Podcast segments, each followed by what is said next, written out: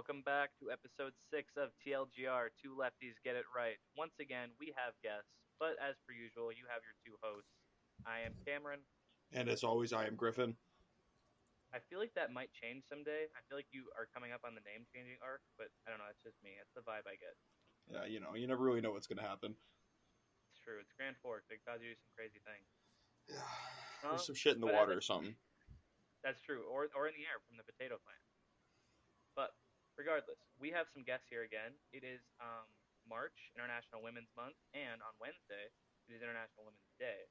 So in honor of those two commemorative dates and holidays, however you want to view them, we have some women for the first time on the show as guests, and we're going to talk about some great old classic feminism and the patriarchal society that we live in currently. So, um, if all of our guests could give a quick introduction to themselves, to say their name, what's, what's going on, and get let our viewers or listeners know about you. Okay, I'm Abby. I go to school with Cameron. We have known each other for two ish years now, and I'm very excited to be here. Thanks for having me, guys. Absolutely. Um, hi, I'm Vanessa. Um, I'm a freshman at Madison. Roll badge. Um, Word. and For I real? met Cameron this year, and we're living together next year. And then I'm Ava. I'm also a freshman at UW Madison, and Vanessa and I are roommates, and we met Cameron the same way. Um, yeah, he's gonna be our roommate next year. So Word. Uh, hi, I'm Sophia. I'm a sophomore at Iowa State. Roll clones, guys. No, Um, no, absolutely not. uh, yes. I have known Cameron since Bonnie Gang. We lived in the same neighborhood as kids, and I know Bush too. I guess Griffin. I don't know what y'all call him. Um, since high school, pretty much. Yeah. I'm surprised you didn't. I'm surprised uh, that's the that's the first event you want to talk about, but we'll leave it at that. Um, well, I think Bush. I think you know what I'm talking about, but whatever. whatever. We'll leave that to the Waconia. Um, regardless, uh, as per usual with this show, we're gonna start with the, the weekly news. Oh, I, actually, before we do that, I will mention. I'll just do this now. We were going to have a few more guests on here to discuss the issues of, that face women today and just the general societal structure of men. Um, but one bowed out, and she has requested me to say that she loves the patriarchy, and by not showing up today, she has uh, completely like succumbed to that like oppression. So, way to go, Ani. All right, all right. So, moving on to the news this week. Um, Bush, why don't you start us off? I'll get my story pulled up here. Yep. So I only have one story. It was pretty light week this week for news, uh, compared to our first couple weeks, but a fun one. Uh, Fox News, everybody's favorite broadcast, uh, under a little bit of fire. They're facing a 1.6 billion dollar defamation lawsuit from Dominion. They are a, a software. kind of- They basically run the uh, the elections, national elections, and They're they also are in under bed with Hugo Chavez. Don't forget that. They're clearly. evil, they're evil Cubanists. and uh, they are suing Fox News for defamation because there have been leaked messages between the CEO of Fox and the CEO of Dominion showing that Fox knowingly spread misinformation and about the election alleged election fraud in the 2020 election.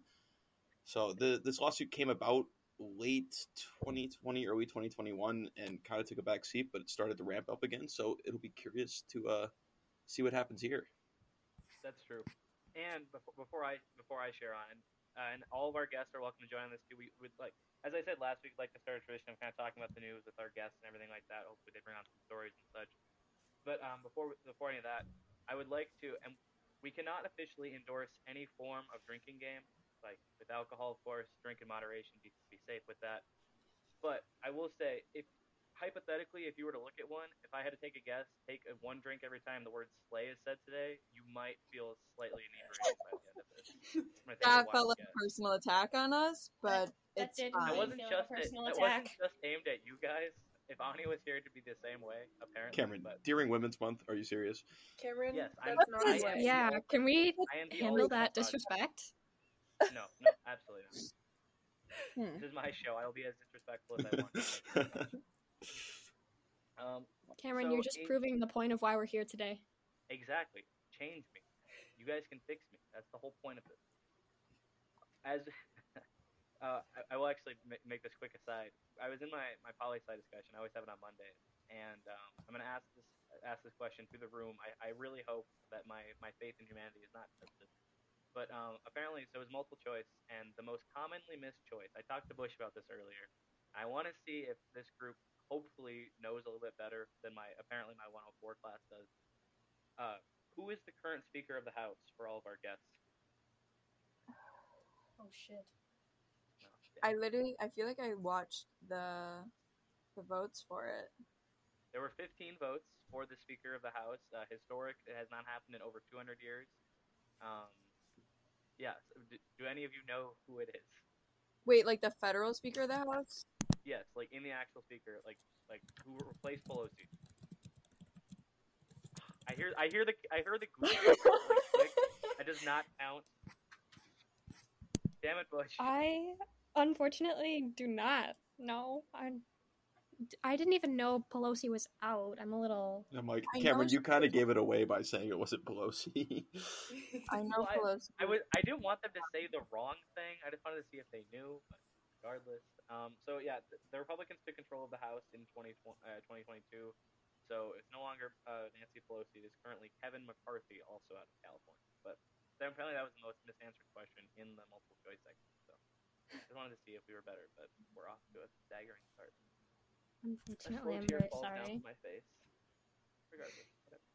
Uh, but speaking of the House, um, earlier this week, I believe it was on Wednesday, the House officially launched a formal investigation into George Santos and his 2022 election campaign about how much fraud was actually conducted during that election season. And he is obviously he's not sitting in any committees. He refuted him, like he like sat back, like recused himself. That's what I was thinking of. He recused himself uh, very very early into the 118th session of Congress. But um, yeah, he, there's officially a House investigation. Will it go anywhere? Almost certainly not. But you know what? It's happening. in a in the McCarthy house, it will absolutely go nowhere, which is almost better because it's hilarious, and I hope he gets reelected. Absolutely. I will say this: I did see this come across my feed over the week, and um, I really hope that it comes to pass because it'd be awesome. But I, whatever, no. But um, Eli Whitney, one of the primary producers of insulin, like the they have like very strong patent on the formula for insulin that's used very commercially everywhere and personally and everything like that. They have pledged to basically going forward. They they will cap all insulin prices for everyone at thirty five dollars a month. And obviously, the Biden administration is hopping on this very quickly and saying, yes, we're going to do this like 100%. Will it ever happen? I, I hope I'm wrong, but I'm going to say no. I'm going to take a wild guess and say no. Yeah, I'm I gonna have to agree. me. I don't yeah. think you're too far off. I mean, if it happens, that's great. I mean, current insulin costs can be upwards of, I mean, two three thousand dollars a month. It's insanely, absolutely. unbelievably expensive for life saving medication. But hmm And I know, I, I think I mentioned this on one of the former episodes, but uh, Bush, Bush specifically, did you know what the original patent for insulin cost? That, that is curious. Well, he wanted it. I know he gave it to Eli and Lily in hopes it would be uh they produce it for free. So kind of like Jonas Salk with um, the polio vaccine, there originally was no patent for insulin, but to make sure that it, to make sure that like it was available to everyone and like basically no one would like screw with the formula, the uh, the original inventors of synthetic insulin patented it for a single dollar in I think it was the 1930s or 40s. I, I'm I'm not sure the date, but it was for a single dollar, and ever since then it has gone skyrocketing with, with quote unquote innovations being made to the formula. Ugh. So fun. Also, another fun fact. This will be my last one. I think that's pretty much it. Um, but earlier this week, I saw that I think it was Thomas. It was, I think it was uh, Supreme Court Justice Thomas was complaining about the harassment that him and his wife had been facing ever since the Dobbs decision of this summer, and he was saying, "Listen, I'm just a simple like public servant and everything like that. I, like I I just make enough to get by, and like I just do this like whatever like that." Did you know what the Supreme Court salary is? I just looked this up today, Bush. Or anyone. Well, let's anyone wants see. to jump in. So the congressional salary is one hundred and seventy six thousand dollars. So Supreme Court, is it more or less? It's more. for reference, the president's is 400. So if you want to base it off that too, Two hundred seventy-five thousand. you are damn close. The the Supreme Court, like, um, the Chief Justice is 270, and for any associates, it's 260. 260 grand a year. For life. Crazy. For life. Yep, guaranteed. Even if they die, well, not well, if they die, it goes to their loved ones. But even if they retire, they still get paid that for the rest of their lives. Nuts. But yeah. that I actually had some news I wanted to share on the, Yes, the topic of women's rights. Woo! Um, on an Instagram ac- account that I follow, it's called All Feminists United. They posted about a New York Times article that Walgreens and CVS, since they're associated, are not offering abortion pills in states that abortion is illegal now because Roe v. Wade got overturned. So in 21 states, Walgreens is refusing to sell abortion pills. I love corporate America so much, bowing down to the, the mere wills of their overlords. On a little bit better news on the abortion front, this news is a little bit old, but I, I correct me if I'm wrong here, Cameron. I think we talked about this a little bit. I want to say it's Arizona or New Mexico. The uh, the Church of Satan was approved to Yeah. perform uh, perform think it's abortions in the Mexico, yeah. state, despite it being against state law. Yep, the, the Church of Satan recognizes it as as women's health and everything like that. So, um, yeah, if, if you ever need an abortion in any of the states that is uh, currently not legal or whatever in the future, yeah, just find a House of Satan and you'll find one. You're all good. I will make note of that.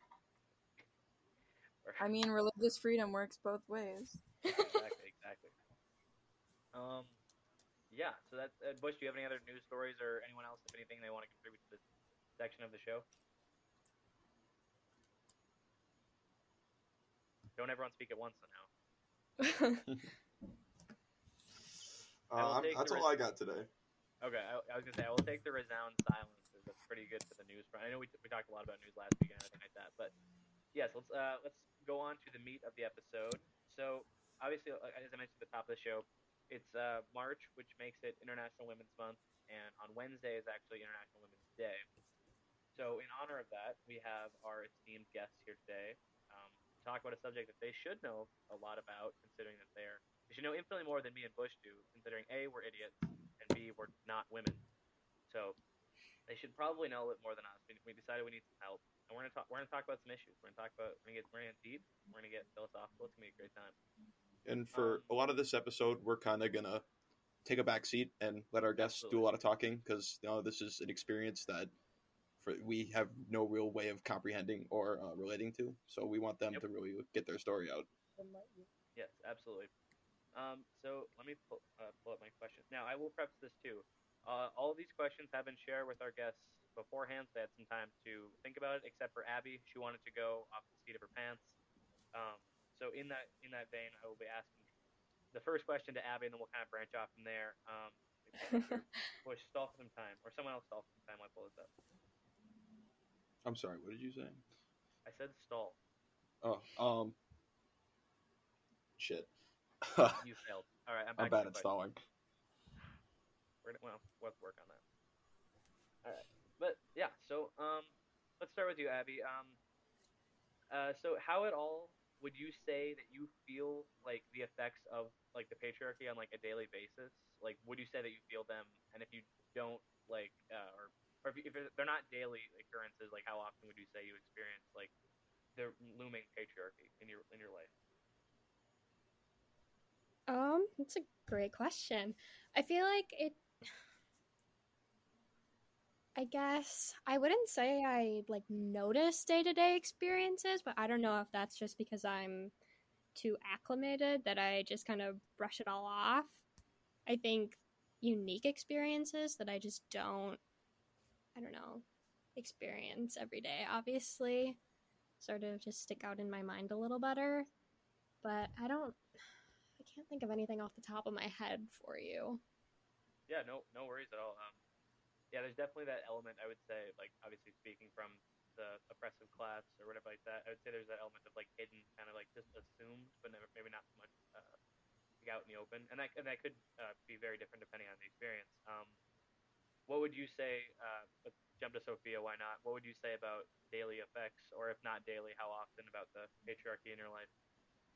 I would say here I don't really experience it too daily, but at home I work at a manufacturing company run completely by males. I me and my mother are the only ones that are female there and we tend to get ignored like what I do. I like will work harder than they will and a lot of the stuff they kind of just diminish as oh I'm the boss's daughter. I'm just here because it's a fun time, it's a good time, like whatever. All of the efforts I put in aren't recognized because I'm not like of someone of like a substantial thing and many things. I will see like a lot of the men and the other engineers ignore my mother when she's talking about certain things just because they don't take any of it seriously. So I would say I see it more in a very male dominated business. Obviously, hmm. they tend to kind of gang up and think they're better. Here, I'm in an all pretty much all female classes. I'm in interior design, so there's not very many males, so I don't get that experience really much anymore. But back at home, I definitely see it. Awesome, awesome, yeah. I can I can imagine. I, I've never actually been to like where you work, I, but you told me to some definitely like horror stories about you like in there, and like definitely the engineering uh, aspect of it. it is probably like STEM in general being dominated mostly by men. I would say that makes that makes more sense and everything like that. And of Yeah. course, we can't we can't disregard it's Carver County where people stopped aging when it hit 1951, so we're still there. pretty Um, much, yeah. Yeah. well, Um, Ava, Vanessa, whatever, whichever one of you would like to go like next, uh, feel free. They're recording in the same spot for reference, so I can't exactly just say like, "Oh, go." But um, either uh, if, if either of you would like to go next, feel free. Uh, like, how would you say you feel the patri- Like, how often would you say you feel the patriarchy if it's not on a daily basis, or is it? I think on a daily basis, it's definitely not as major. I think, like Abby said, there are some really big events that stick out and you remember them. And those are the really, really kind of scary, crappy ones. But I think on a daily basis, it's just a lot of getting talked over, getting talked down to, getting ignored Yeah, I agree. and just like getting treated like your opinion is less important or what you have to say is less important. Yeah, definitely. Um, I can speak on this now.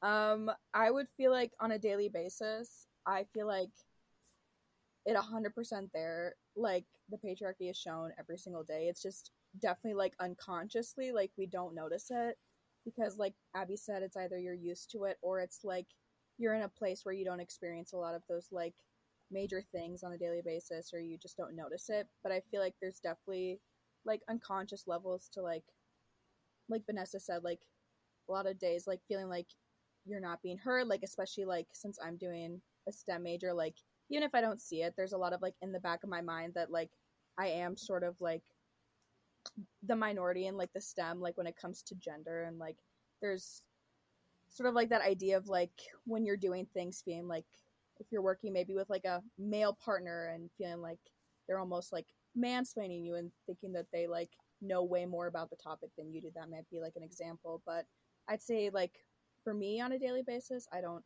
notice it, but again, it's really comes down to like what you're used to and what is like more aggressive and what's an unconscious level of like being, you know, like misogynistic or something like that.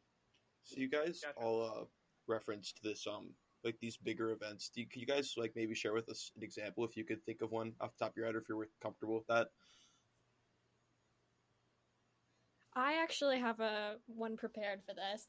It's not Okay. something that specifically happened to me, but it happened like in my hometown. So it, I think it was about yeah two years ago now. My uh, history teacher at my school was arrested for um, just like inappropriate behavior towards a student, and Handling? yeah, and uh, in like the course of this investigation, they found, um, I think it was like over fifty videos going back like seven years of like his female students that were just like of like under our shirts and like up our skirts and things like that. And as like our faculty or our administration like started digging deeper, they started unearthing like a ton of accusations against this teacher and they all just got shoved under like the rug because he was our mock trial coach. He was a pretty respected like member of the faculty and he actually um, took trips with our like students to like Thailand and Cambodia and all these like school sponsored trips and all these Yep. like things. And actually as he I think his sentencing was like right when I got to Madison last year. They um, had a bunch of his students, like former students, come and testify at his trial. And it was a big event from my hometown just because um, I actually know the girl that reported him and turned him in and like launched this whole thing. And it was just like a big event because there were a lot of rumors about it and no one really did anything. So I feel like that's probably like the biggest event that I have towards it but I know it impacted a lot of people that were very close to me. And I guess there's a lot of unresolved issues with it too that I know have like really troubled a lot of people and have left a huge stain on like my school district's sort of reputation, especially because after that, more and more teachers were investigated. And I think there were like three in the course of um, like the two years that a past that have been like fired for this and accusations have been brought against like teachers for all like levels of education which is horrifying but yeah that's like the biggest event that i have That is that is quite the event. Um, for speaking for the Waconia listeners, we definitely have that teacher that we're all picturing in our heads right now. That is definitely the same kind of mo as that. Um, Mhm. But uh, yeah, damn, that's that is a lot. That is that is a quite the event of systemic like injustice right there. And I think definitely with the patriarchy, it doesn't just show in the things that he did, but in the fact that he was able to do it for so long and it was pushed under the rug so many times, like you said. yeah i think that was probably like the biggest thing that stuck out to me was just that as they kept getting deeper and deeper into this investigation the more rumors and more accusations and more reports like started becoming unearthed and more people started speaking out. And it was just the fact that you see this so much on a national level but to like look at it happening like right in front of you especially with people that you're like closest to and that have experienced this and just felt like they weren't getting heard it really just like stuck with me and was a very like big issue. And i think that's kind of the biggest thing with me is like i feel like i see the patriarchy working and i guess like against survivors and a lot of people that just like try to speak out about this behavior that especially i feel like now with like andrew tate and i feel like it's just becoming like more and more prevalent this like idea of like objectification of women and just like treating us i don't know like we're not real people. I feel like that's just becoming more and more prevalent and it's scary Yeah, absolutely. I will say you you brought uh, you brought him up, so I was advised not to. But if someone. Uh, you brought up An- uh, the example of Andrew Tate, and I will say this: um, Bush, did you see? ear- uh, Did anyone anyone see that earlier this week that he got diagnosed with lung cancer? I did. I think I I think you sent me that. I mean, he does. i would like to say that guy. Karma. Yeah, Yep, I'm fully sorry. karma. Fully karma. A hundred taylor swift said it first karma is our boyfriend Word, word. But uh, yeah, thank you for sharing that story, Abby. That's uh, yeah, very impactful for sure. Yeah, you talked about the the covering it up, and unfortunately, that seems to be the pattern with a lot of these kind of situations. Is as the investigation is finally kicked off, there's a a lot of like years and years of complaints, and nobody ever takes action against it. I And I oh, do you want to? I think also with trials, especially like this, when stuff like this comes out and it does go into court, the amount of victim blaming that happens and just like re traumatizing the victims in court. And I get sorry for the ambulance in the It's, it's background. celery. It happens. It, it is celery, it happens. Um, I'll be surprised if you don't hear at least three more before the end of this. Um, I think especially with investigations, it's hard enough with a lot of crimes against women to provide enough evidence in the first place. And I get you're a lawyer, you have to find anything you can to argue that your client didn't do it. But yeah, then I do feel like the burden of proof is really high for cases like this. and it should Definitely be. yeah, with crimes against women, it it definitely, especially rape cases, it's hard enough to get the evidence to even get it into court, and then you get it into court, and the amount of victim blaming that happens, and the trauma that's brought up in front of the victim and everybody in court, maybe including their whole family, it is just really hard to see that. Um, I'm gonna like sort of jump off that too. I had a friend that put a case through um, for an assault, and that was back when we were in high school. And that whole process, like me watching her go through that, was incredibly like traumatic, especially when you're involving systems like that that where patriarchy is honestly like it's in, it's like on an institutional level it influences our courts our schools everything like that and um especially like you can have really great proof it it's one of the most time consuming things to go through i mean we didn't she never like fully got a verdict until the end of senior year and that whole process sort of changed everything because you're having to experience like tr- well obviously like standing in your truth and having to like pick the blame and all that but also like when other evidence comes in like even if it's proven false like the process to go through that it takes really long and sometimes like i know for her the payoff at that point it doesn't even seem like it was worth it because either the person gets an incredibly short sentence because the court doesn't always take things super seriously like that or um you're sort of left like with that sort of guilt and oh he had a a pregnant girlfriend now he's going to be in jail. Like this feels like my fault. Like there's just a lot of like things of like you know like personal blaming and things like that and like effects of just like how long these things take and like that the payoff is never good like she was one of the few people that i mean actually had a court case come in her favor i mean that's not something we see very often when it comes to things like assault with anybody so Yeah, absolutely. Um, yeah, thank you for sharing that too. That's very like both of those stories very heartbreaking to hear. But yeah, thank you for sharing them. and we can we have a couple another question about that a little later. We'll dive we could dive a little bit deeper into that topic a little bit later but for now we'll move on to our uh, second question. Uh, sophia i'll start with you. Uh, how often do you find yourself being pressured into gender roles that are traditionally placed upon women? So like this whole women in the kitchen or clean for me cook for me do my dishes do my laundry. I don't really find it too much.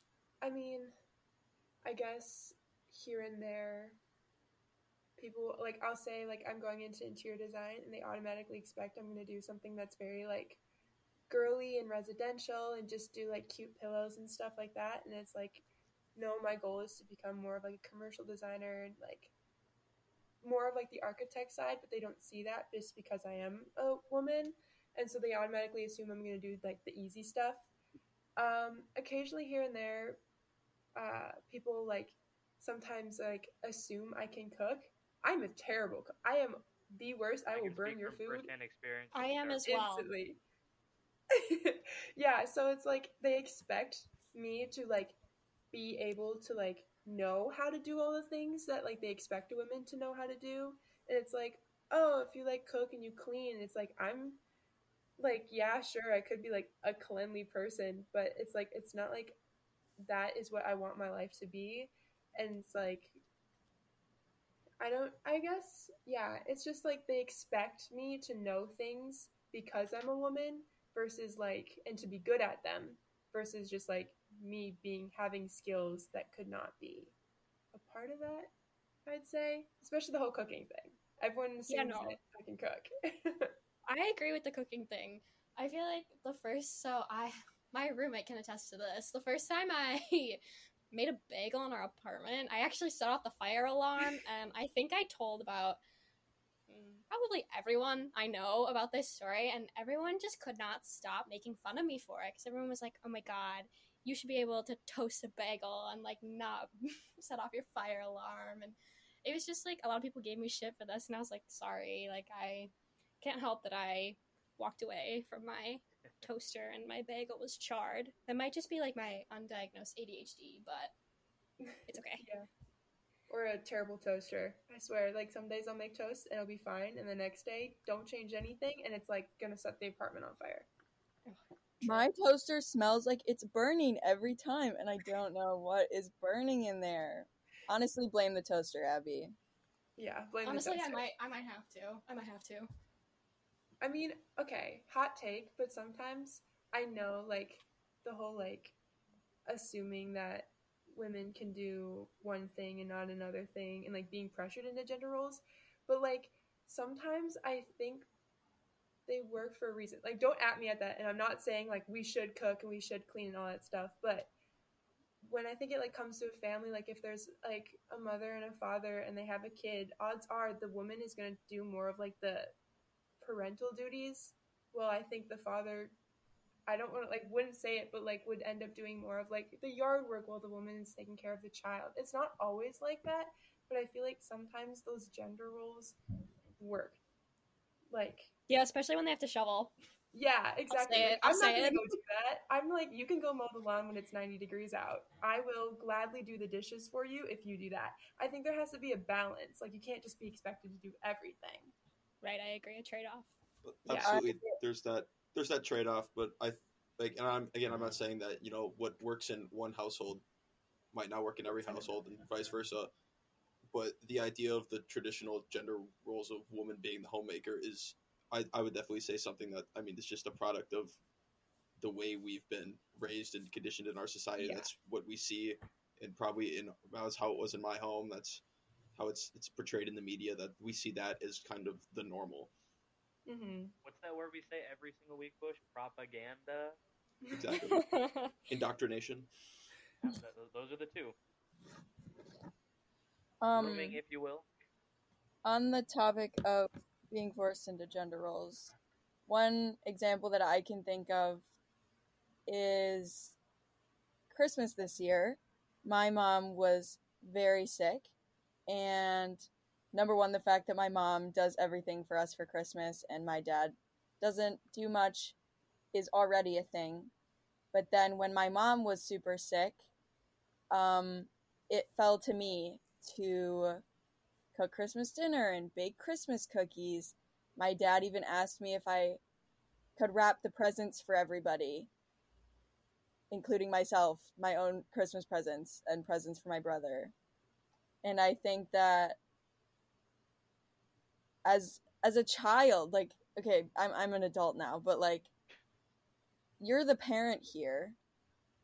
It shouldn't fall to me because I'm a woman Yeah. very to do all of this because I I'm not the parent in this household. hmm I, yeah I it's a very good Sofia, example I, I know Sofia brought this up, but does anyone uh, would anyone say that they would like agree any like specific?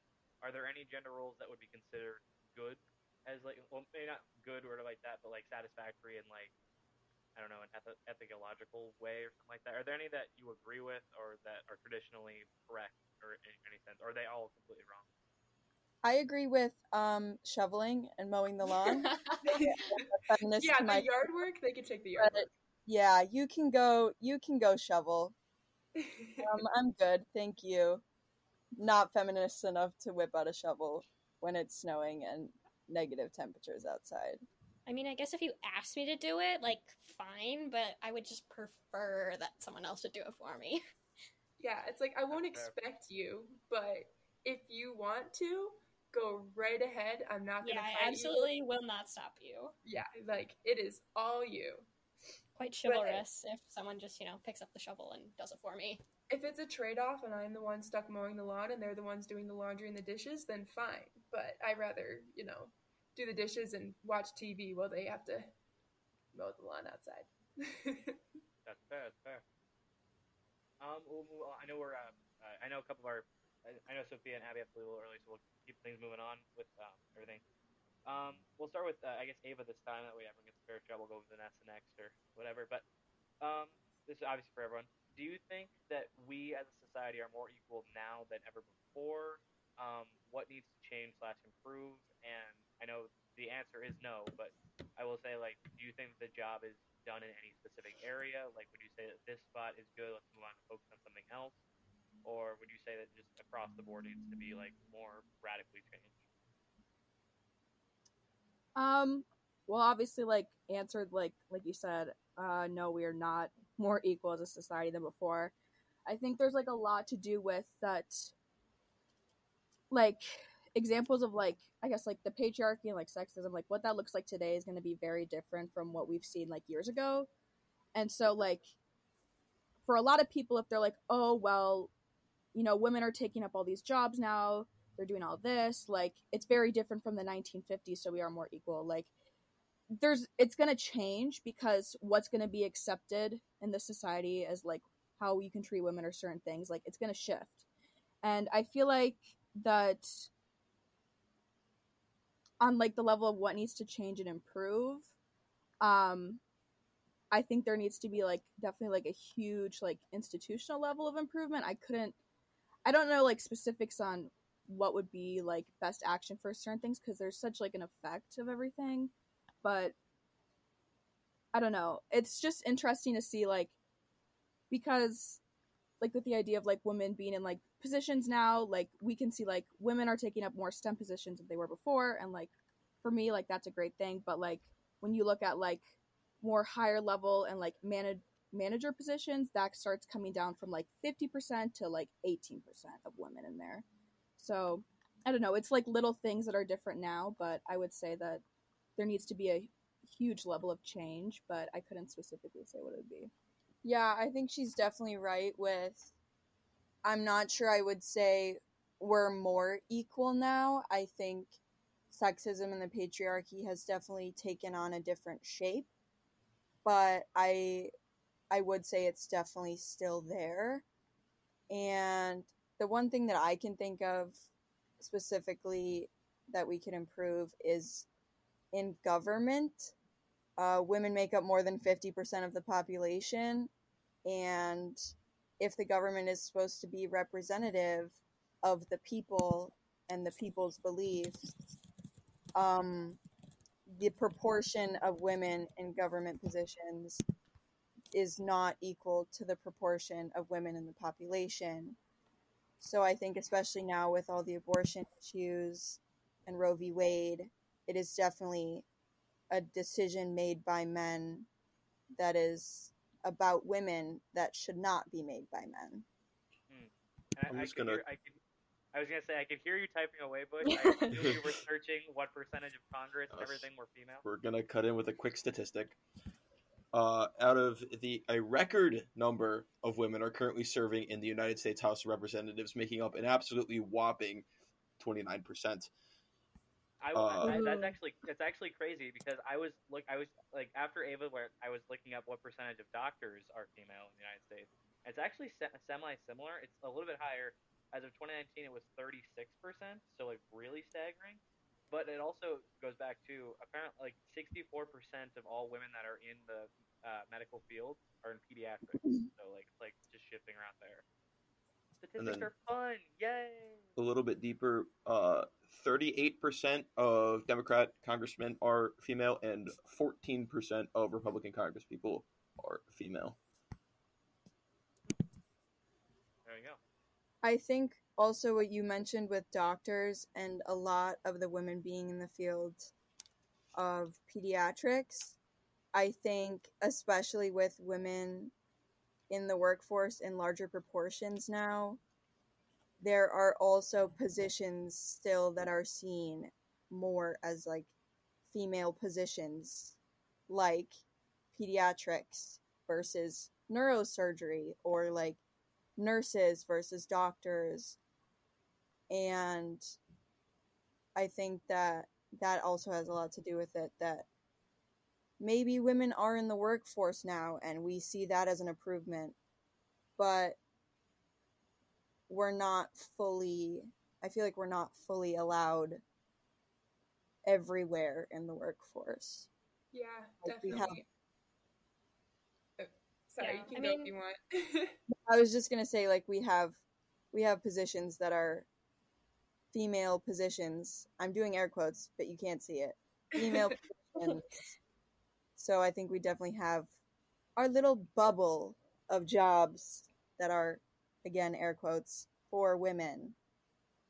yeah, it's definitely like disheartening for like someone to say that they're like in and like a woman to say they're in engineering or something that's definitely seen as a more masculine job and people are surprised by it.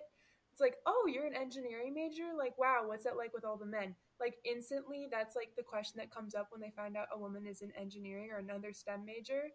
And I feel like it's also like if a woman is in a masculine job, then they are seen as also masculine or they're not good enough. It's like, oh, if there's like a female truck driver, normally, air quotes, like being a truck driver has been seen as more of a masculine job. So then automatically they're assumed to be like very like tough or on that side. At least what I've experienced here in Iowa is that when like someone says that they're in something that like doesn't necessarily fit like the stereotype of what a woman should be taking as a job, automatically it's either like a shock or it's like, oh, they're very like masculine and boyish for taking on that job versus just like I don't know, maybe a guy being in interior design. Like we don't really see that. Like it's just kind of interesting for them to like I what um either Vanessa or Ava, I'm not entirely sure who spoke, uh said it to be like we are still categorized into like very feminine jobs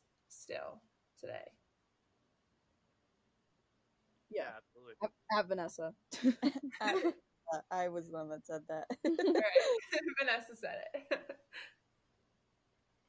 Perfect. I mean, that's um, that even like within like you kind of you know you talked about the STEM that you see like you know the the male STEM students versus the female STEM students would they'll almost see them as less or not as good. And from, from my experience, uh, Cameron and Sofia know this, but uh, North Dakota, where I go to school, is a huge aviation school. A lot of pilots. It's very very true that I mean the amount you'll hear from male pilots just like it, it's the whole stereotype of women can't drive very much persists to women can't fly and it's it's super super prevalent up here I've never understood that stereotype of like the women can't drive aspect. Like insurance companies charge more insurance like for males because they know kids and like we're going to crash and like oh but hey man do some like donut or something like that. Like yeah, most of the time a woman's gonna be like no I'm not I'm not an idiot I'm not gonna do that. So that's why insurance companies don't charge more for like female insurance. Like there's no stare like there's no statistical proof like about like women driving like that.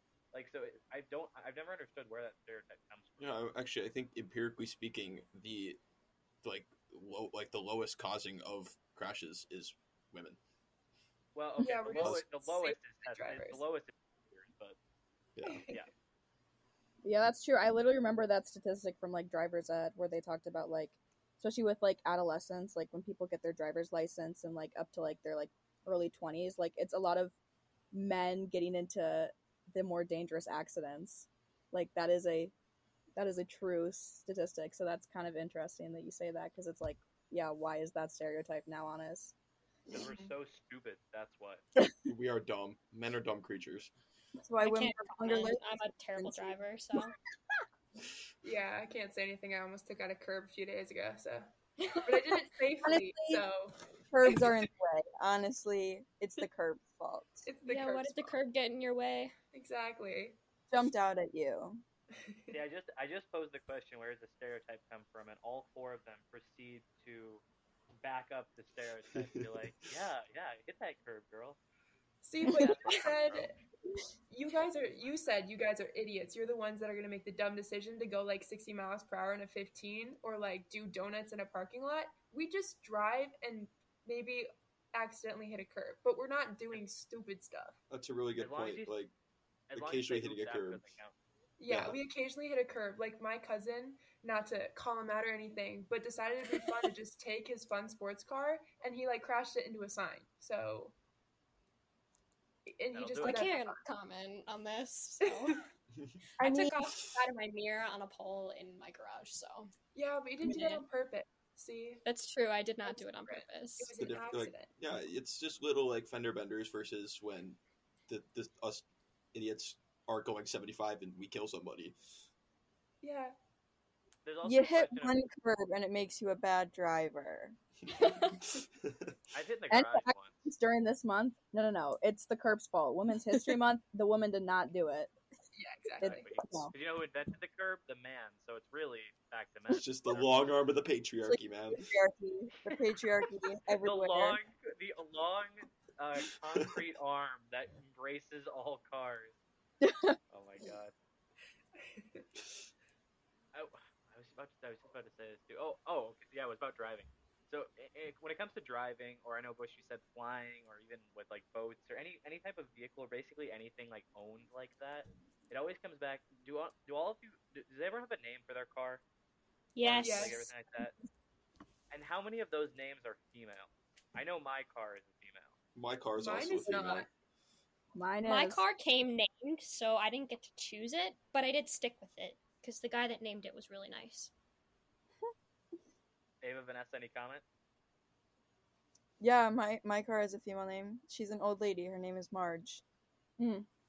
My car's name is Polly, which is a female name, but it's in reference to my grandpa. So actually, goes both ways. But Yeah, Uh, my Jeep yeah. is named Ruby. It was given to some rancher down in Texas. My dad found it, and now I just borrow her. So named I did not pick the name. my That's, uh, car, guess- yeah. my car is Remy because it's the same color as Remy from Ratatouille, but Remy is also could be a girl's name, so could go both ways. I only think of Renesmee from Breaking Dawn Part Two. Oh no! Please don't ruin it for me. So gross of you. That is so You mean. nicknamed That my so daughter mean. after the Loch Ness monster. Uh, no. I want that tattoo so bad. Would I actually love hate Ness tattoo? watching the Twilight movies, though. I Like, hate, hate watching them. If you watch them as like a comedy movie, though, they're actually really good. Yeah, I agree. My mom made me watch them with her when I was a little kid, so I have this, this deep seated resentment for everything Twilight. But I don't just watch take Fifty everything Shades in the of Grey, movie it's as satirical, and it's fantastic. I think if I watched it again, I would find it a lot funnier than I did when I was eight. But Yeah, probably. As you, at, you're eight years old, you're seeing this vampire dude and this werewolf dude fight for this woman's soul. That seems really Yeah, yeah. enthralling to an eight-year-old. Okay, but for real, are we Team Jacob or Team Edward? Jacob, Team Edward. no, it's Team. Edward. It's absolutely Team Edward. Did you say the Team Jacob? Jacob, Cameron? Cameron Yeah. did. He's gross. Jacob Black might be cringe, but at least he's not a pervert. Edward is just a, a really old dude perving on like a 17-year-old. Shit's weird. Bella, what the hell are you doing here, Loca? Come on. that is enough to make me Team Edward. Also, it's Robert Pattinson. Come on. The Batman. Shark, but the other one is Shark Boy. But That the is Batman. He is Shark Boy. But Robert Pattinson definitely is better today. I He's mean, also Cedric Diggory from Harry Potter. yeah. you Timmy cannot. Lautner, I don't think has aged, so he still kind of looks like a 15 year old boy. I don't know. To me personally, I feel like Robert Pattinson, you know, like aged. You know, like fine wine. True. The only thing that I can think of for Taylor Lautner, though, is that he is the best Taylor Swift ex, so that does They kind of. Dated? Yeah. Yeah. And he's I married to a did not Taylor know now.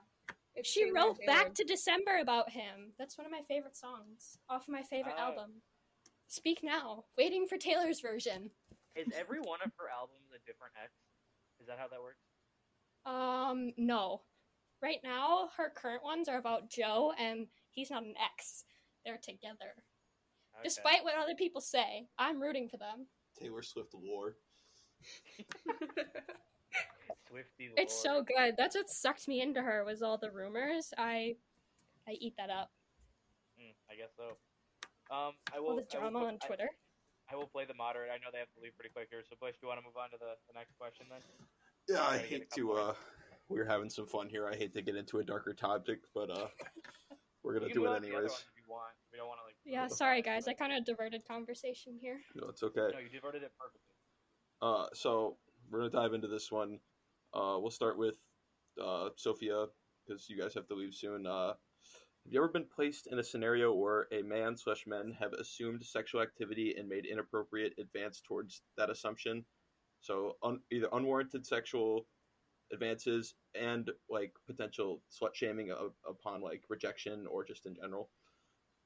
Um, yes, actually. So last year, our band, I'm in the marching band, so our band throws like these parties, um, I guess. And there was a time that we went, and then some people snuck in that weren't a part of it. And these three guys ended up stalking me the entire party because they assumed that, I don't know, I guess something I did got their attention, and they decided to follow me around and they thought that it was some sign that I was flirting with them, so they just kept going. And it was kind of a spooky experience because I was oblivious to it. I didn't see it going on because they were behind me for most of the time.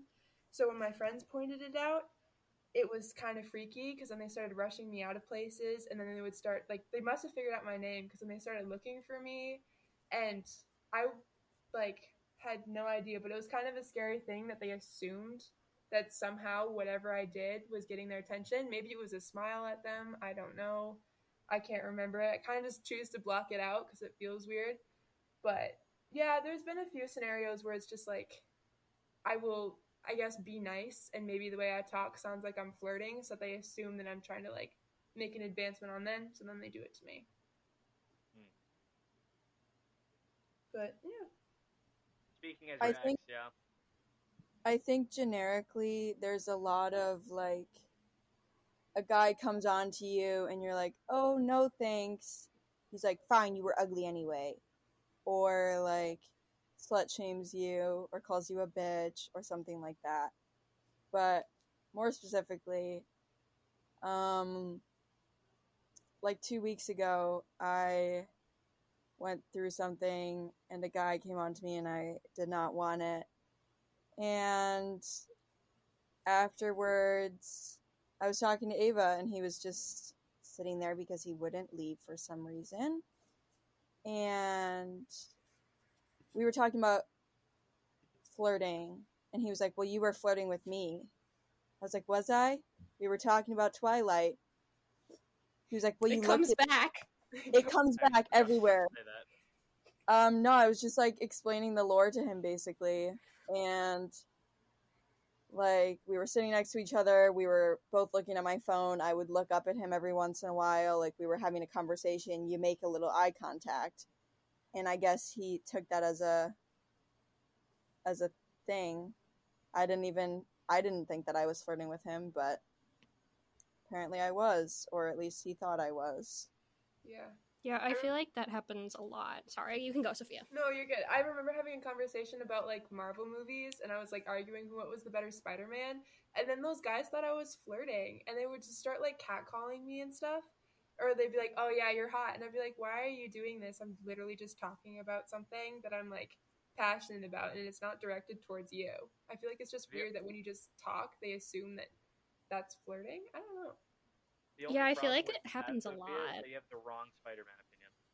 But Who, whatever. who, who? I'm fighting for Andrew now, not It's Tom. Toby. It's always been It's Toby. To- it's, it's Toby. I'm sorry. I, think- like Toby, but I don't know. Something about Andrew. I, I I'm gonna have to know. agree. I just feel like I like, like Tom Tom, though. like, I do really Tom like is the Tom. perfect amount Oh. of nerdy for Peter Parker and the perfect amount of buff and sexy for Spider Man. I feel like Tom. Andrew is too hot to be Peter Parker I do kind of agree with that argument though. Spider Man. Sorry, I feel like Toby is. Very nerdy. No, it's okay. This is a good topic. This needs to get hashed out. I don't know. Toby is just too old to play a teenager. I'm sorry. True, he did look kind of old. It's like he was like a 40 year old. in He was not 40 at the time. but yeah, but that's the vibe he gives. Okay, like especially He I gives know you he was supposed to be in college, but ugh, it was just uncomfortable.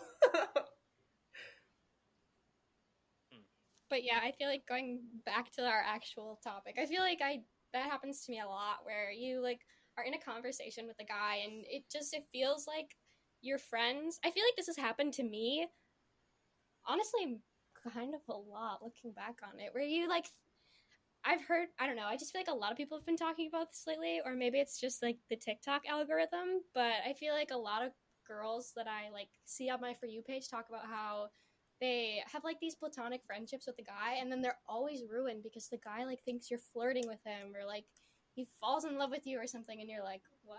I thought we were just friends. like, I feel like it just gets twisted, and I don't know how that happens, but I feel like that happens to me, unfortunately, more than I would like it to. The idea of the friend zone makes me want to scream. It's not a Yeah. thing. She's trying to be friends with you, and you have a thing for her, and she doesn't have a thing back for you. She's not friend zoning you. You're just friends. She has no responsibility for how you feel about her. Yeah, I agree. And then Yeah, it's so like, maybe like four blocks for me, but I can feel your cortisol levels like rising right now. I know, like, I'm getting stressed about this. And like when men say that like oh they're in the friend zone and they like complain about it, it's like n- that doesn't exist. Or when women I've seen women multiple times your your male friend that you're close with is like, "Hey, I need to say something." And you're like, "Damn it." because you just know he's going to be like, "Hey, I have feelings for you," and you're going to be like, "No, I don't feel the same way," and then he's going to get pissed about it, and it's just going to ruin everything. I do think it is important, though. I know it happens in reverse, too. So, not calling out all men, but I know that's happened to me quite a bit. I know it happens in reverse, though. So, So I, I know that's a stereotype as well, um, but like uh, just just to comment on it as like a societal kind of not even a norm, but just like an observation. Is that would you say that leans more towards the reason why it's like thought that more girls hang out with uh, gay guys and straight guys like as friend wise? Is that is that like is that stemming from that? I feel like I just like being able to talk about, like, I don't know, like fashion. I feel like gay guys are very, like, observant of their fashion, and I like that because I'm. I don't know. I'm materialistic. I'll just come out and say it. Like, I am. So I feel like it's just nice to talk to someone that takes a lot of pride in, like, the things that they, like, wear. I don't know. It just makes things more similar. And I like that. I feel like most straight guys I know, like, don't really care about, like, brands. So when I'm spending four hours browsing the Tiffany website because I want a new necklace, I feel like a gay guy is gonna just be a little more sympathetic to that than like you or Augustia or Tashar. I feel like you guys are just gonna look at me and being like, "Shut up, I don't care." Um, so for like me personally, like one of my best friends, he's gay, but he's also very, very feminine. So that's probably just because he fits like in my category of like things I like to talk about.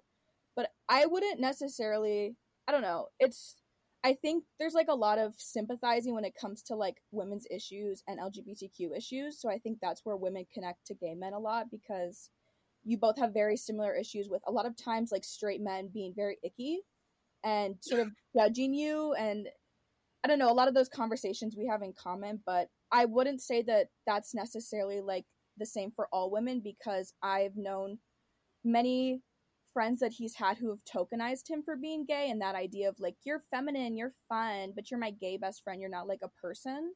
So, I don't know, it's very different for everybody, but I feel like for me I connect to him a lot because we see the world in a very similar perspective and we've had a lot of similar experiences. So I think that's why women sometimes gravitate towards maybe gay men over straight men. Yeah, I would agree. I think it definitely there's like a connection and similar experiences like you said. And what I was thinking of was like you can talk about guys. Like you and your girlfriends, you're like, "Oh my god, look at this guy I'm talking to. He's so hot." And a gay guy could come in on that and be like, "Oh my god, he is so hot."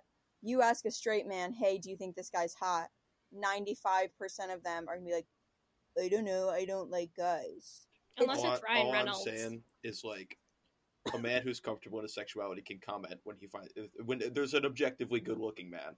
Literally, I'm not asking you, would you have sex with him? Are you attracted to him? I'm asking you objectively, do you think he's hot? Like objectively, Ryan Reynolds, he's hot. Agreed. Ryan Reynolds is the man's man. All right, Ask I got a dip, but it was great talking with y'all. Yep. I Sofia, thank you so much for coming on. Yep, thank Yeah, you for thank inviting Sofia. me. Thank you, A- thank you, Abby, too.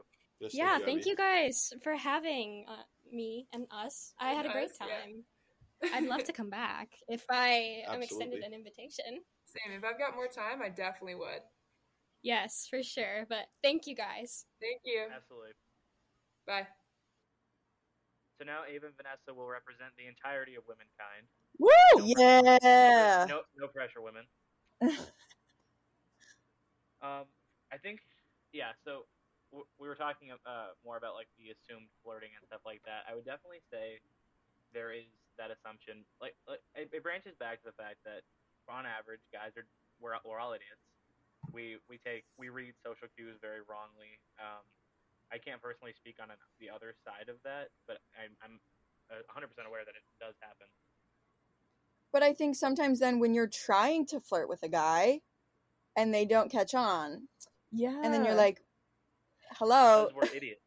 Yeah. See, here's Yeah. the thing: is I, there's a hundred percent like a patriarchal extent to it. I would agree with you that because it's really easy to just not be a creep, like as a guy.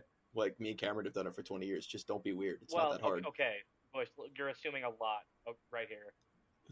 First of all, Cameron, have you been creepy?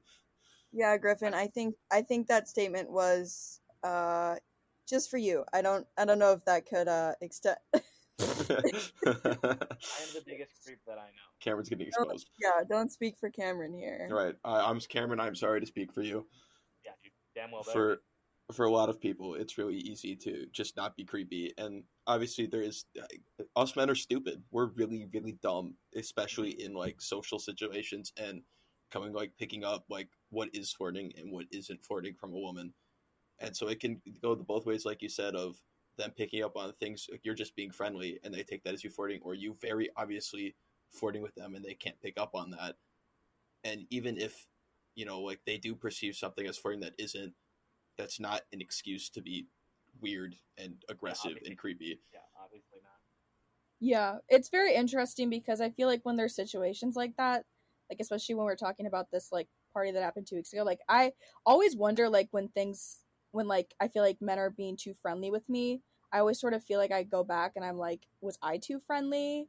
But it's like no, because like I'll it's really comes down to I'm just having a normal conversation with you and I'm like acting like a friend and then you're being very persistent on things and then it's like that awkward how do you step away? So you're just sort of still being friendly and then it keeps going and then you're like oh let me step away. And then they follow you to like the area. So it's like uh it's sort of weird because like i don't know sometimes you always think like could i have done something differently? And i feel like that's just like that idea like why are you like guilt tripping yourself over something like when where a lot of the times you're not really doing anything wrong you're just thinking it's a friend situation and it's it's.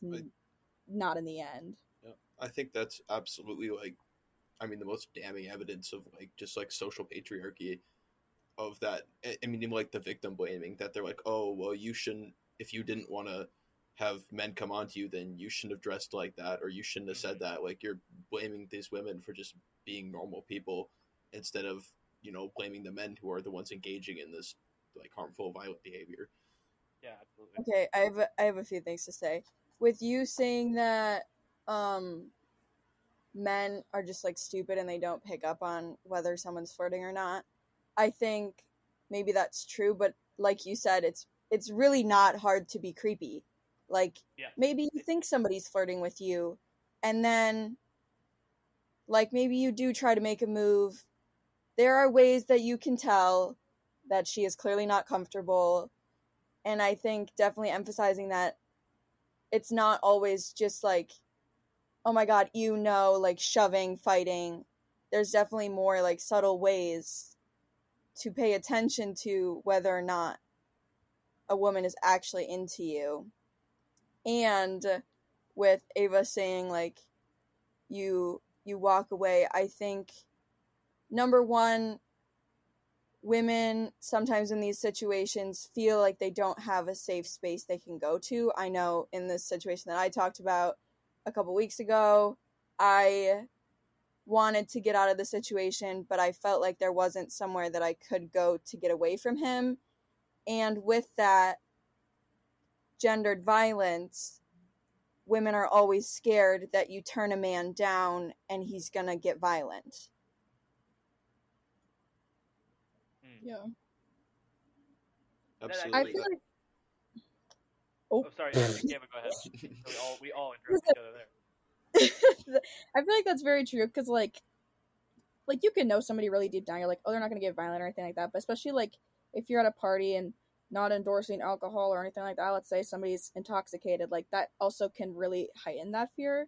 But also like what's very interesting is like also I feel like this generation sometimes shies away from the idea of like how important consent is, especially with like these situations. I feel like people think it's awkward to like ask things or like to get like to ask if this is okay or like it ruins them like no that's like very important like i feel like consent like is like a huge thing that i feel like everybody should work on that could really help these situations like getting that affirmative yes because a lot of times like like we've been saying like certain men they can't pick up on that body language so like that's where you should start getting verbal confirmations like I think there's a big difference between. Oh my god! Ah! Sorry. I think there's a big difference, or there's a lot of steps below a very enthusiastic yes that often aren't recognized as a no. And I think they definitely need to be because there's not really there's not really a maybe. There's like very enthusiastic yes, and there's a lot of other things that are a no just not maybe as loud as saying no explicitly or like pushing them off. And I think that honestly it, it is it is a an institutional thing again with the patriarchy because I think young boys aren't taught about that enough and I wouldn't say that young girls are either. I mean, on the playground, a guy pulls your hair and people say, "Oh, he has a crush on you." A mm-hmm. guy a guy is like a kid is mean to you and they're like, "Oh no, he likes you." We should not be taught that that is how we should be treated. I never understood that. That was always the strangest like social cue, everything like that. Like I can like honestly say that I was never like participated in such quote unquote flirting aspects back when you're like I don't know eight ten years old or like that. The whole aspect of like oh you a cooties like that it's never really hit me personally, but yeah, that was always just so weird. Yeah, found- I don't. Ooh, oh, I sorry, was, sorry, oh, I was like quickly finish on that and just feel like I literally like remember in elementary school like I had this kid that always picked on me, and but he got like, it was really intense. Like he was like, got to the point in second grade he like smashed my head into a wall. Like oh my god. like like it was What? I had an ice pack on picture day. And like the fact that when I look back, like that never felt like it got taken seriously. And I remember like being told like like I knew him and like it was like he hated my friend group and he always like would chase us and stuff like that. But like also being told, oh, he likes you. I'm like, so where's the line when he's ripping things off my clothes, he's smashing my face in a wall? Like, I don't know, like it's like where's that like idea of like no this is this is not okay like this is not just like little boys being like this is like violence like hello Yeah, I think violence that's- is so normalized. I Yeah, think that's vi- also violence is the male negative. picture for sure. I think that's a negative effect of the patriarchy on men is that they're taught to not show emotion, not show affection, and maybe these little boys do pull your hair on the playground because they feel like they can't be nice instead. I would.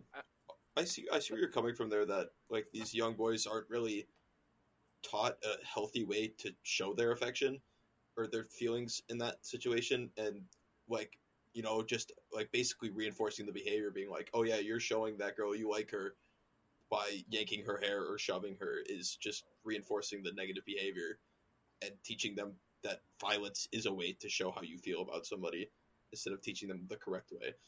Yeah, absolutely. And Vanessa, you actually perfectly like transitioned to the, the next question here. Is uh, talking about like uh, the aspect of toxic masculinity in general, like the no emotion side, the violent side of men, like what men are basically expected to do. Um, yes, I am mansplaining toxic masculinity. I think it's funny. That's the way to go for it. But regardless, um, so for that aspect, would you say to, to what extent, if any, obviously it could be none too, do you think like both of you, do you think that women play in advancing toxic masculinity? Like, do you think it's entirely men's responsibility to eliminate it because it's like masculinity, or do you think women can help or anything like that? And like a general like story or whatever like that of toxic masculinity that you personally experienced. Um, so one thing is that toxic masculinity is like hundred percent a product of like the patriarchy, like that's hundred percent, and I feel like that in itself that like makes it a huge deal that I feel like men have to do a lot then because if it's like from the patriarchy there's only so much women can do to really change something like toxic masculinity with men.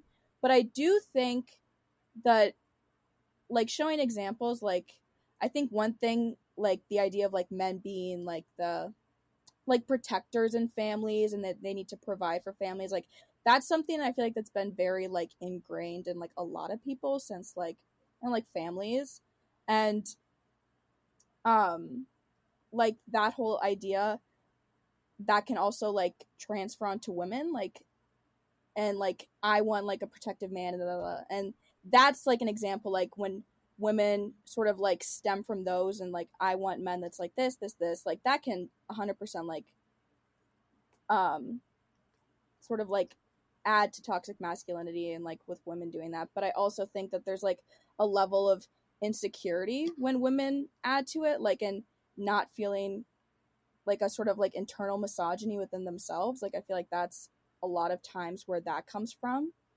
So um but i do think that there's women that like obviously are like can be very hateful and like contribute to that but i think that a lot of it is something that i think maybe men have to figure out an issue just because I feel like it is a patriarchy thing, but I think everybody can contribute to try and like eradicate it because I think it's very harmful because I think like the idea like you said can I don't know if you guys or oh, that's oh it's in the last part, but do you like the concept of toxic femininity? I'm going to mm. sort of like tie it into that last part. I don't think that that can be a thing. Like I think women can like do things that are toxic, but toxic femininity can't be a thing because like toxic masculinity leads to violence. And I can't think of a scenario where toxic femininity can lead to violence like it does with toxic masculinity. Like that idea with Andrew Tate, that leads to men doing little things and testing the boundaries of what's okay, and then that can lead to violence. So, Okay, I don't know. My, only question off of that uh, that statement, I, I I agree with you almost 100. percent I will say the only the only question I have about the the toxic femininity to it is like, do you think or toxic in general? Do you think the only way something could be toxic if it leads to violence specifically, or are there any acts that would consist of like, oh, this is a result of? Of? No, I think. Oh my gosh, no, I think women. There are like horrible people in the world, and I think women can do really awful things and take advantage. But I just think that like the idea that's been formed behind toxic masculinity and like the widespread it's had, especially like in the media now, I just don't think that there could be like an equal to toxic femininity that could like because there's just it's just such like a widespread thing and it's leading to a lot of hateful things and like just like the idea of like going onto TikTok and like that whole like mid and everything like that. Like I just don't see a huge equivalent, but I think that women can a hundred percent perpetuate a lot of violence and do disgusting acts just as much as men can. I think with the patriarchy and your question of do women contribute it contribute to it like Ava mentioned there are women who do have internalized misogyny and sometimes they do I would say they do contribute a little bit and I don't want to say that toxic masculinity is all men's fault and they have to put in 100% of the effort to change it. I think that it has become such a societal thing that now it's like society's fault. I don't think that any men by themselves could change it in a day or even like a pretty significant group of men could change it because now it's such a societal thing. And maybe yes because this society was built on men and the patriarchy and because they uh, they have the majority say in our society it is kind of their fault. But i definitely don't think that men by themselves could change the the like idea of toxic masculinity or like completely eliminate it Mhm. Ah, awesome. Uh, yeah, thank you. That's, I would definitely say that answered my question for sure. and then with the with the last part with toxic femininity or like toxic feminism i think obviously there are radical groups in every organization or every viewpoint radical right radical left but i think like ava said with toxic femininity yes there are shitty people who do shitty things and there are definitely women who do bad things and are bad people but it's like I don't want to I don't want to compare it to racism, but it's kind of like reverse racism. Like Mm. yes, it exists and maybe people like people of color and minority groups can be racist to white people, but I wouldn't say that it is as much of an institutional thing as racism is. Like toxic femininity isn't as much of an institutional thing as toxic masculinity is. Uh, I like you. I was going to draw that race analogy as well. That you know you can call a white guy a cracker, and it just doesn't hold the same just man. violent. It, uh, by, uh, don't ban me. I'm white. I can say it. Um, it- like calling a white guy the cracker a cracker versus you know calling a black person the n word is the you're discounting 400 500 years of institutionalized violence that it comes behind that word so it's nowhere near the same thing so it's the i would agree with you that you know this idea toxic femininity maybe it exists but it's nowhere near the problem it's so minuscule problem in comparison to toxic masculinity that it really doesn't become a thing. Yeah, I think definitely with with racism and sexism it it has been a thing for so long and it is now such an institutional part of our society that you can't have an opposite version of it and have it mean the same because it doesn't have that same violent horrible background. And like you said calling a white guy a cracker and calling a person of color the n word it just doesn't have the same effect because of the history. And i think with like the majority group and the minority group versus the minority group saying something to the majority group it just doesn't have the same effect and especially with the history with sexism i just don't think like you said that toxic femininity is at anywhere near the level that toxic masculinity is in our society Mm. Um, I will say, uh, I'm gonna bring this. I'm gonna make a huge leap here and everything like that. Um, so to bring it back to the idea of like feminism as a concept and everything like that, it's very like rarely ever talked about in like the same breath as like revolution, like especially like leftist revolution, like towards like a socialist or communist like society kind of thing like that. Um, women are obvious are uh, very regularly like kind of thought as a second thought or like everything like that. But I um on the counterpoint of that too, I think any system that has tr- like any country that has attempted it has provided at least a little bit more, like very marginal, but like a hair degree more of like just women like uh, women's rights and stuff like that. Like I know the first one of the first countries to ever legalize like the concept of a woman asking for a divorce or a woman asking for her own like possessions was uh, the Soviet Union.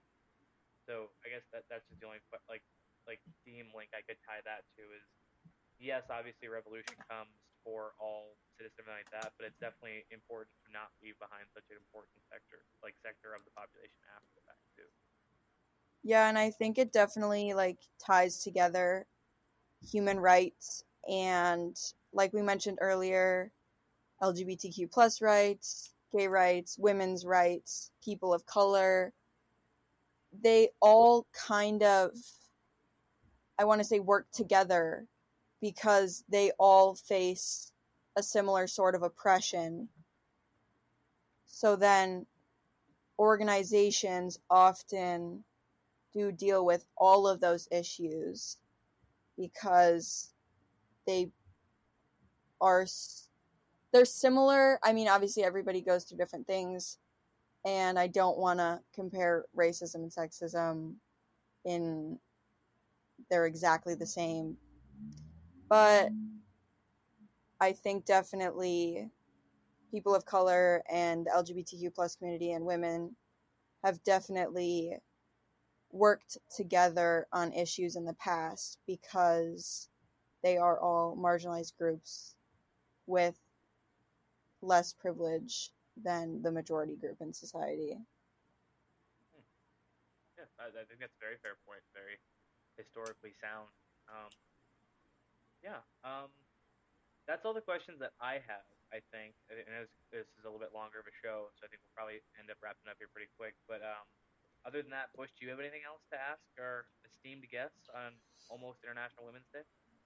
Uh, I have nothing more to ask. Uh, if you two have something more you'd like to talk about, or yeah, feel free. This is your guys' show as much more than more than ours today for sure. Um, I only could think of like one more thing, and which is like, why are a lot of women ashamed to like call themselves feminists? Because hmm. I feel like that's something. And one thing that I think is really important, especially with like Women's History Month, is to bring up intersectionality.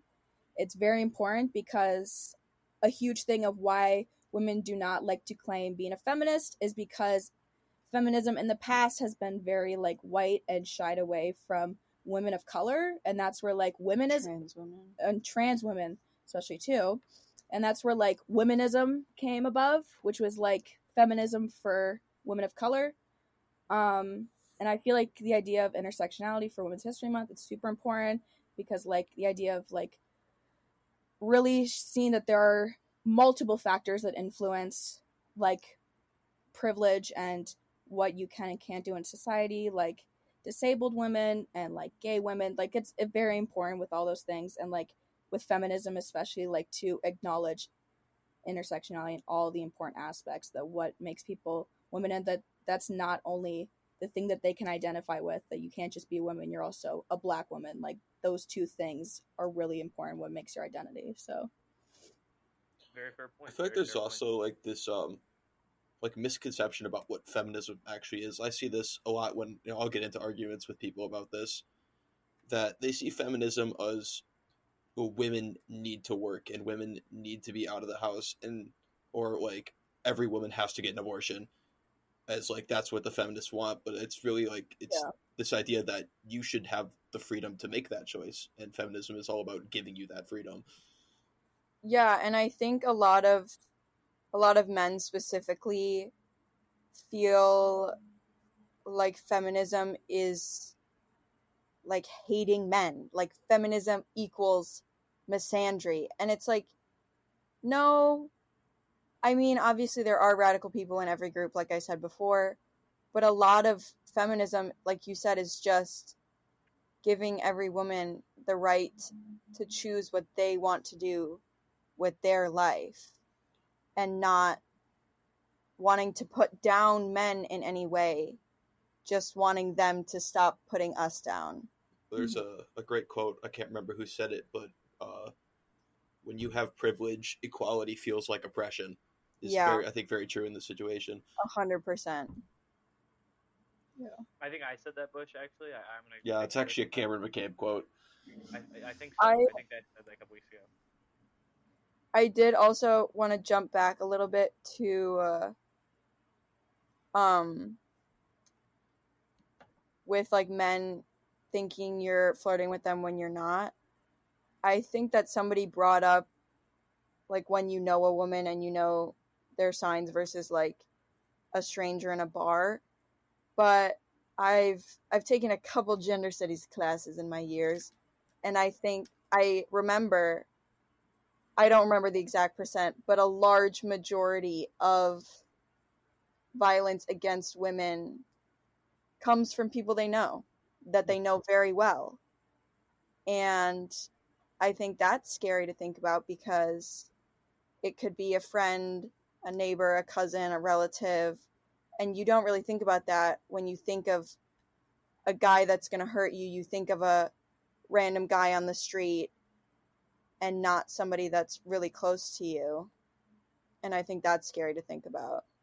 Yeah, I couldn't you're think of a right. more, a more of, um, oppressed is not the right word, but more subjugated industry than the trench coat industry in the last like 45 years. They have to be like rock bottom sales. Like no one wants to buy a trench coat. It makes you look creepy now. Like that was a huge staple of fashion for like the last like hundred years, and all of a sudden like that was the creepy guy look. Like the poor, poor Personally, trench coat I. I love trench coats. Um, a leather trench coat slaps. Slay. Gotta get, gotta get, the, but you gotta get the. hey, that's our first brown slay. Let's go. That's our first slay. Yeah, I will Technically, I, I will did say, say it I was- very quietly earlier. You Oh. just didn't hear it. I missed it. I My will say. I, w- I was very, I was very disappointed in the drinking game, alleged drinking game of this episode. I thought that would be a lot more. But um, yeah, I, because you called us out, we felt bad about it now. that Cameron, you should have kept it under is- wraps. and Yeah, that is Cameron, that was not a slay.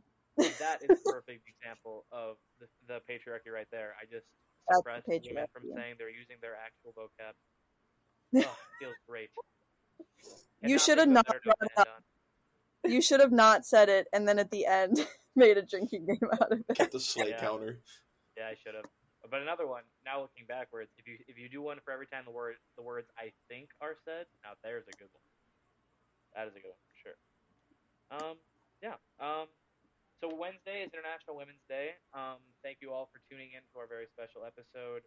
Um, very thank thank you to all of our guests for being on. I know most of them are gone now, but thank you Ava and Vanessa for coming on, being our first uh, batch of female guests. Very very insightful episode.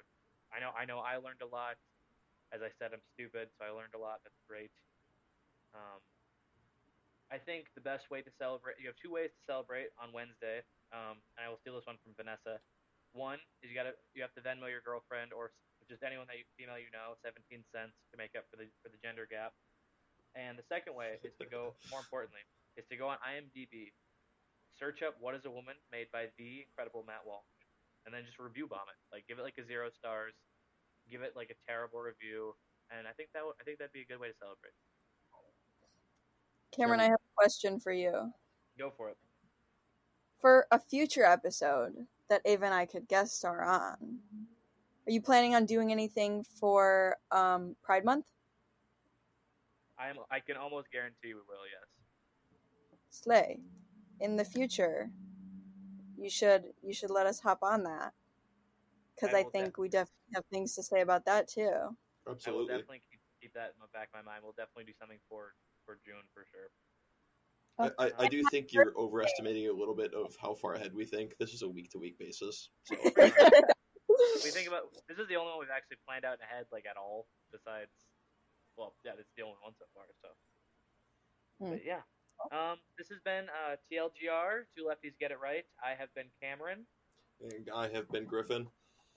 Uh, th- once again, thank you to all of our guests, and uh, happy uh, Women's History Month, and happy International Women's Day, uh, Women's Day on Wednesday. All right, I will see you all next week.